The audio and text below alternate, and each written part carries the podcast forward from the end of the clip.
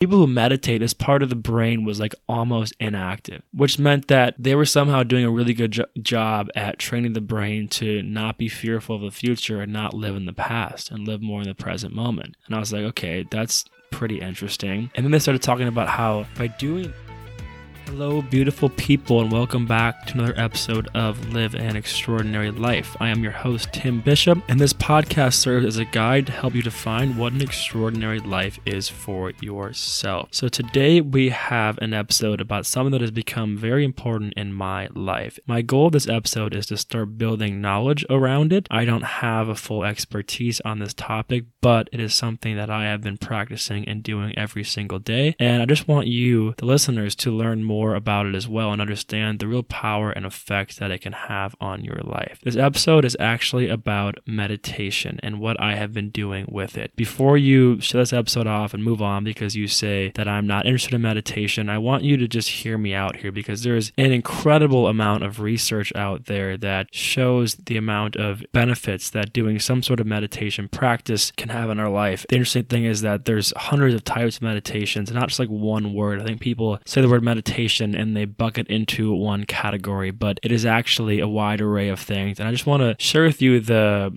basically the research that I've done and the stuff that I've gathered over the course of the last couple of years. What I've started to realize is that everyone needs to try this on their own terms. You can't tell someone to meditate and and they'll just be like, okay, I'll go do it. But it's something that over the course of time, the more that you're shown the evidence behind it and the facts behind it, I at least was convinced and am convinced that it is something important in my life. And I simply want to provide you with the evidence that I have been able to see over the course the last couple of years and let you decide on your own if it's something that you want to try now or try later or maybe not at all. But basically, it all started for me my freshman year of college about four years ago when we read a book about it in one of my business classes. And that was, again, the time where I w- I wasn't convinced. I read this book, we talked about it, and I was like, okay, this seems cool. Like, I want to try it, but I don't really see a lot of benefits for this in me. And fast forwarding three years, when I've mentioned this before, I spent about six months in Southeast Asia. I was for the first time in a culture that was not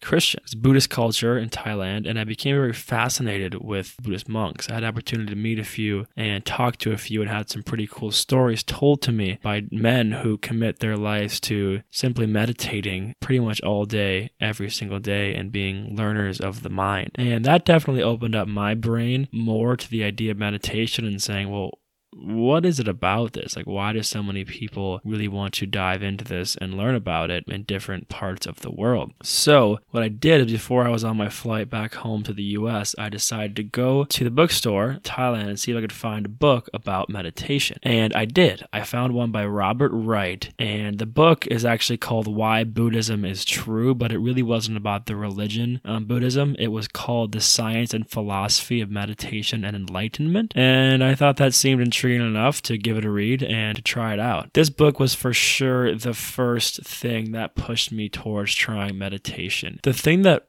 this book really taught me was to look at life in a lens of of that humans are just animals and how we were created. The interesting thing is that he posed this question, which was what kinds of perceptions and thoughts and feelings guide us through life each day.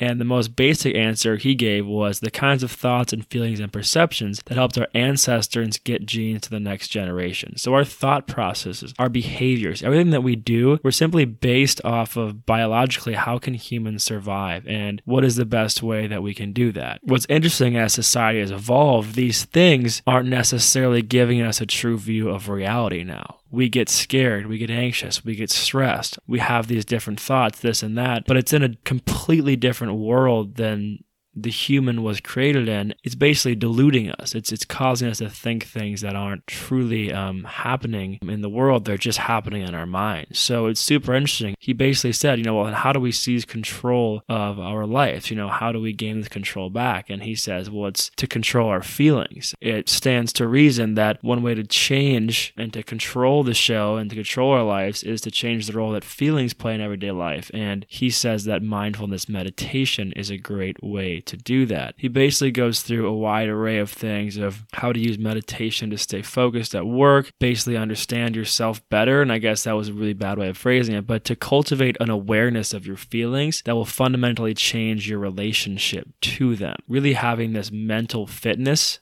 that people talk about and training the mind like you would train your body so that it can be ready in all scenarios to to really just again the overall goal here is making you a happier person and be able to control your mind your emotions. That to me was intriguing. And at the end of the book he really said the happiness that he now has is a truer view of the world and it's a more quality kind of happiness that he feels. So all these things intrigued me enough to at least start trying it. The summer after I got back from Thailand, I actually had a coworker who was really into it. His name was Alex Myers. He pushed me to that next step of trying it. I downloaded one of those apps for the first time. I started trying meditation. I started, you know, again, I was kind of convinced after reading this book. I was like, okay, yeah, I want to have a truer view of the world. I want to be able to understand meditation better, but it wasn't quite enough evidence yet, even though I had some things pushing me pushing me towards it. Then over the course of the last six to eight months, the evidence has started to pile up. So I listened to a Tim Ferriss podcast with Dr. Andrew Weil, where I learned about 478 breathing. Seems pretty simple, but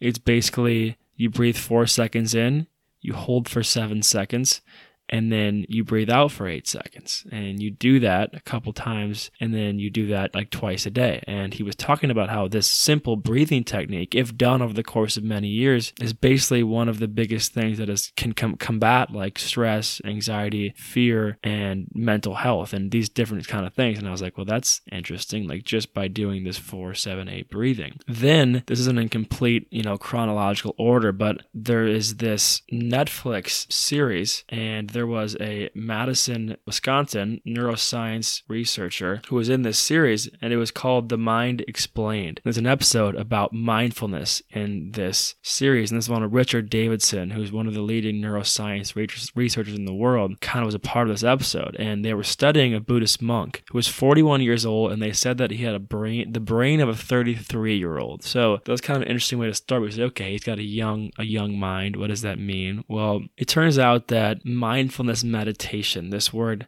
satipatthana, was kind of what mindfulness meditation means. And the goal was to pay attention inside. And what they learned by basically hooking up a bunch of machines to this monk was that he had an insane control of his brain. It was kind of the opposite of what they thought. Meditation doesn't really shut your brain off, it actually causes a rush of activities and it opens up all these new parts of your brain. Mindfulness is simply bringing attention to what our brains are doing. So like I mentioned earlier, we our, our brains are operating this way that that is how humans were supposed to kind of operate and survive in the wild. But now that we're not in that environment anymore, we need to bring attention to what our brains are doing. So when we see these emotions coming up in us because biologically they're supposed to. Mindfulness meditation is kind of training us to see those emotions, observe them, and acknowledge that they are false or that they aren't really there or we're not, we shouldn't be worried about these things. And when you do mindfulness meditation, again, they say it's like you're going to the gym. You know, you're training your mind to be mindful always, uh, to be mindful when you eat when you're going to sleep, when you walk, when you talk. It's honestly just training you to understand and have a better relationship with life and to be more present with all the things that you're doing. What's interesting is I talked a lot about this default mode network. So, this is the part of the brain that is tied to our past and our future. So, the part of the brain that makes us not live in the moment. It's the part of the brain that you can ruminate on the past. People with depression or anxiety, this is this part of the brain is really turned up. They're always thinking about they're fearful of the future or something bad happened in the past and they're living in that past. But people who meditate, this part of the brain was like almost inactive, which meant that they were somehow doing a really good jo- job at training the brain to not be fearful of the future and not live in the past and live more in the present moment. And I was like, okay, that's pretty interesting. And then they started talking about how by doing this, people who meditate experience pain and negative emotion differently. So most of us experience pain actually before the pain even happens. So we know that, for example, let's say a test is coming up and we know the test this is just a pretty basic example. We know the test is not going to be fun. So we worry and we stress and we blah, blah, blah. Then we take the test. The test is like, oh, okay, it wasn't too bad. And then it's over. We caused ourselves all this pain beforehand. And with meditators, they're finding that this pre pain doesn't really exist. They still feel the pain of the moment, but then it's like it's over. And it's, it's like there's less emotion involved and less rumination around bad events. And it almost makes people view pain as a neutral event. And there's a very serious example of this. There was a monk in Vietnam who burned himself while he was protesting, and he sat there burning himself and he didn't flinch. He didn't show any emotion. And it was this insane example of wow, this man has controlled his brain enough where he can just sit there. It's kind of gory, but to sit there and let himself burn. And I'm not saying this is the goal of meditation, but I'm saying, wow, he had an insane control of his mind and his emotions. One of the big things that they talk about in this mindfulness meditation is once you become more in control of your own emotions and can really live more in the present moment, it frees you up to focus more on other people and to give more to other people. So mindfulness meditation is really again cultivating awareness around your emotion, being able to control it and then being able to properly give more to others and to be there more for others and to be less emotional to be more present. And i was like okay this all adding up. This is all sounding really good. Then i started learning more about other kinds of meditation. So it was loving kindness meditation. And this is simply based on the idea of sending energy to others. So loving kindness meditation was first introduced to me by tim ferriss. He is a new york times bestselling author a podcaster and a pretty incredible human being. This is basically where you sit down and there's a lot of different ways to do it, but you think about someone in your life, it's kind of like this is like religion, like you're praying for someone. It can be done in a religious or a non religious way, but you're basically thinking about someone and you're wishing all of their dreams to come true. So I might sit down and think about my brother and say, I know he's building a business. I know he is trying to have a personal life. I know that there's all these things that he wants to do in his life. And I will sit there for a minute and I will just pray for him and say, I hope that all these things work out. And, and truly in a real way, you know, you can apply it to your own situation, but you truly basically you try to send energy to that person. And you do that for, I do it for three people. So I'll go through three different people and I'll I'll basically wish the best for them and I will wish them and pray for them and hope that the universe sends them good energy, that they stick on their path and that they stay strong and that I, they know that I will always be there for them if they need me. The reason why that this this is a valuable thing to do is is that a lot of neuroscientists and psychologists and researchers say that you know, there actually is psychological benefits of giving, of thinking about others. Our brain is happier when we think about others, when we give to others. Because as humans, again, we're, we're social animals. We are made to coexist. We're made to support each other as tribes, as, as an animal species in a sense. So when we're thinking about others and we're giving others, it allows us, again, to take our minds out of our worries and our fears and simply give love and energy to other people out there in the world. And again, this is actually proven psychologically to give, to give you feelings of, of gratitude and joy in your life. So this takes me on to actually another kind of meditation, which is simply gratitude meditation. This one is basically instead of thinking about people, it could be people, you're thinking about things that you are grateful for. And I've actually been learning a lot about gratitude recently because it's interesting. It's coming up in a lot of conversation with psychologists around the world. This Dr. Laurie Santos, who I'm becoming very interested in, she was a psychologist who was a teacher at Yale who taught one of the most popular classes ever at Yale University called Psychology and the Good Life. Basically, her theory was can I have a class about happiness and can I make people happier? And one of the things that she found that truly could make people happier was gratitude and kindness. It's interesting, but she found the happiest people in the world were just people who were more grateful for the things they had in their life. And she said that gratitude is a thing that can Gratitude is a thing that can actually be cultivated. It's not something where you're just like, oh, I always feel grateful. Yay, this is awesome. Everything's awesome. I'm so happy I have a house and food. And, you know, it's not this fake state of mind. It's something you must practice and something you must cultivate in your own life to, to basically, it's like you're building a skill. It's like, it's like if you're a basketball player and you're getting up your jump shots, you have to shoot and shoot and shoot until you're good enough where you know you can consistently make the shot. Gratitude is something that must be cultivated and practiced. Similar to loving kindness meditation, a gratitude meditation would look like you sitting down and setting aside all the thoughts and worries that are currently on your mind. And you think about an experience, a person, a thing that you are grateful for, and you step into that. So maybe I'm really grateful that I had a great conversation with a friend and I'm happy for that friendship. So I sit down and I think about all the things I've done with that friend and I step into those experiences and I relive those experiences and I feel the joy from that experiences and I just give thanks that those experiences happened. Maybe it is something really well, really went really well at work and I had just, I felt like people were looking out for me at work and I felt like I was doing a good job and I was getting noticed for it.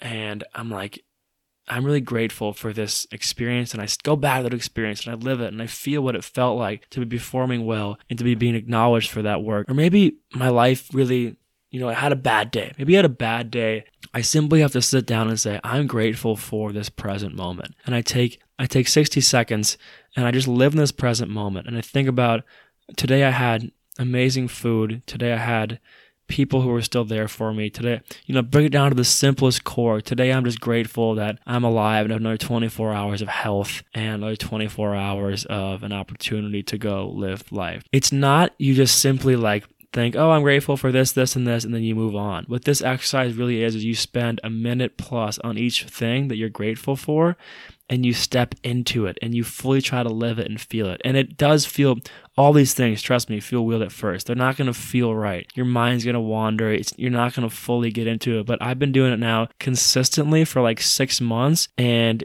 it starts to work. And this is actually something interesting that I didn't mention earlier in the show that mindfulness episode, which I recommend that you watch. I'm going to leave a link to it in the show notes. But it talked about how meditation really is a long game. People say, well, you're going to get enlightened right away. And do you feel the effects? And like, yes, I do feel the effects. But when studying the brain, they say, okay, over the course of a short amount of time, you're not going to be that different of a normal human being. But if you do this for a year, two years, five years, 10 years, and then they study people who did it for like 25 years, just the state of mind that their brain was in was so incredibly more healthy, younger, and more active and more controlled than somebody who didn't. So it really is a long game here, people, and that's the thing where you need to have enough motivation to to do it, but it does also impact and affect your day-to-day life once you start to realize those little things that can do for you as far as recentering your breath, recentering your mind, and keeping yourself to go forward. So gratitude meditation is a great way that we can live in a beautiful state and really cultivate a beautiful state of mind even if the day isn't going super well. And it's something that I've thought about a lot recently because when you're grateful, that's that's a feeling that's more rooted in joy, I believe.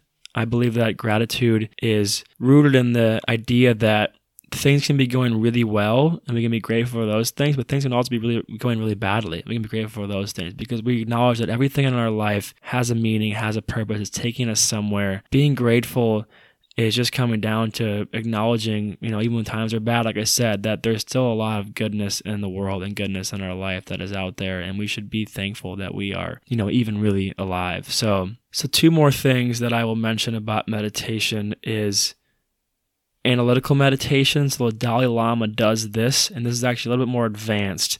Uh, the Dalai Lama meditates like six hours a day, so I don't think you'll be doing that. But this meditation does have value for me. So when you think about gratitude meditation, you're you're focusing your mind on gratitude. You think about loving kindness, you're focusing your mind on others. You think about mindfulness, you're focusing your mind on the breath, the body, sounds, anything you're trying to be really aware of analytical meditation is actually where you just sit with your thoughts and you allow them to come in and you analyze them. So maybe I'm sitting there, I'm doing some breathing, and a thought comes in.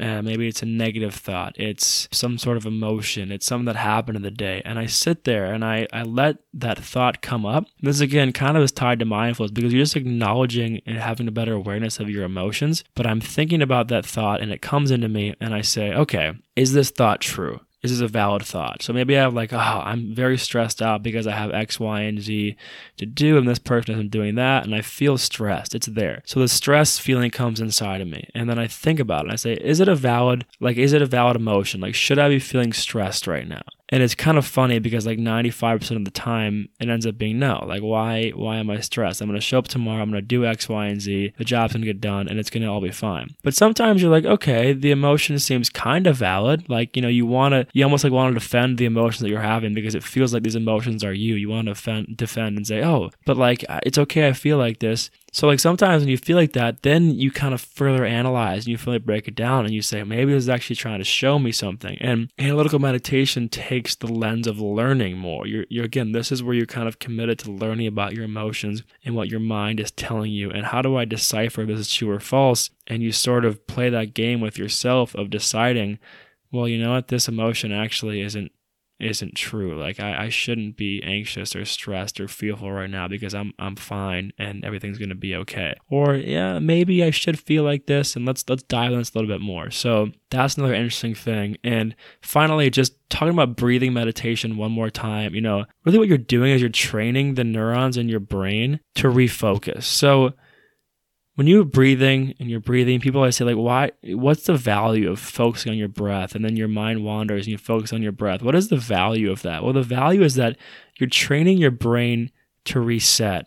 And over the course again of a lot of time, if you can train your brain to reset, you can do anything. If you feel mad and you want to act impulsively, train your brain, reset. I'm back to the state, I'm calm, I'm good. If you want to quit, if you're feeling like I can't get this work done today, take a few breaths, train your main, brain, reset, keep going. If you're working out, if you're an athlete or something and you feel like I can't get this workout done, few breaths, train your brain, reset.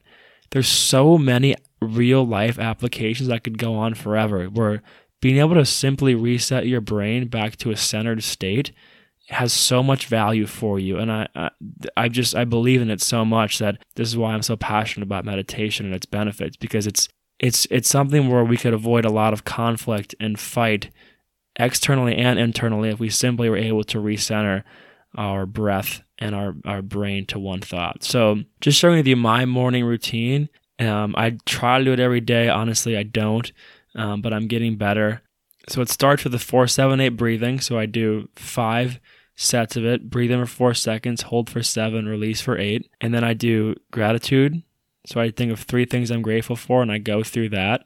I do loving kindness. So I go through that three things. And then I set my intentions for the day. So I learned this from Brendon Burchard, a high performance coach. And I go on and I, you know, set my intention. Today I want to be fully present in my conversations.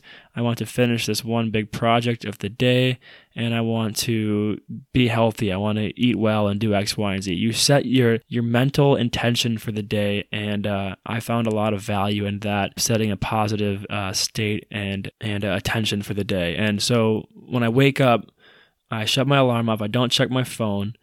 Um, I try to wake up a little bit before I do the meditation. So I'll either shower or go make my breakfast or do some stretching. And then once I feel like my brain is awakened, because um, meditating when you're gonna like basically fall asleep doesn't do much because you just fall asleep. Um, so I wake myself up, don't check phones, don't check anything, and then I do this for like 10 minutes, and it's a great way to start the day. And I think it's again this whole like morning routine thing and this whole meditating thing you got to do it on your on your own terms this i hope just serves as honestly a first touch for you or you've already learned a little about meditation my goal this episode is to make this go make you go one step farther down the process by listening to this. Because I think that again over time you have to get convinced and motivated. It needs to be that motivation needs to be rooted in real science or a real understanding that this will help you live in a better state. But again I'm here to tell you that this is a long game and that it's already scientifically proven to make you live in a better state. So I hope that you take what I had to say seriously. I think that again whether you're religious or not and that meditation and prayer have so many similarities that you can do these things whether you're religious or not, right? So loving kindness can be just loving kindness or it can be rooted in prayer. Um, you can say, God, please pray for this person in my life.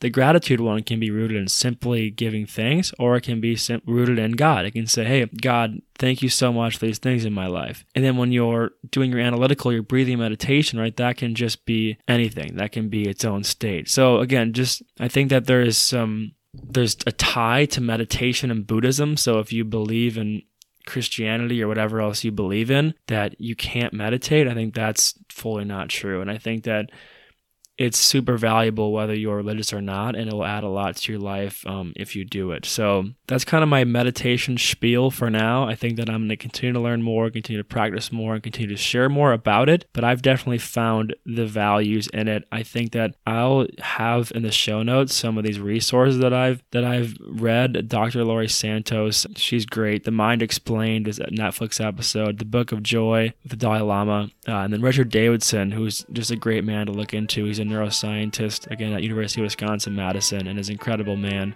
And then again, an easiest way to get started is just downloading Headspace or Calm or Insight Timer and uh, just doing it um, at your house and doing some guided ones on your phone. That's an easy, really the easiest way to get started um, to just try it. Thank you for listening to this. For those of you that made it through this, again, I think that meditation really is a big piece of the puzzle in training our brains. I hope that someday we can live in a world of people view mental health like physical health and we train our brains to be happy and healthy and ready to take on the world and to live in, extra- in, an extraordinary state. And I think that really meditation is a big part of it. And it's not just what I think; it's it's proven to be a big part of people's mental health and happiness and living in a extraordinary mental state. So. With that being said, thank you for listening to this episode about me ranting about meditation. Hope that you got something out of it. And as always, go live an extraordinary life.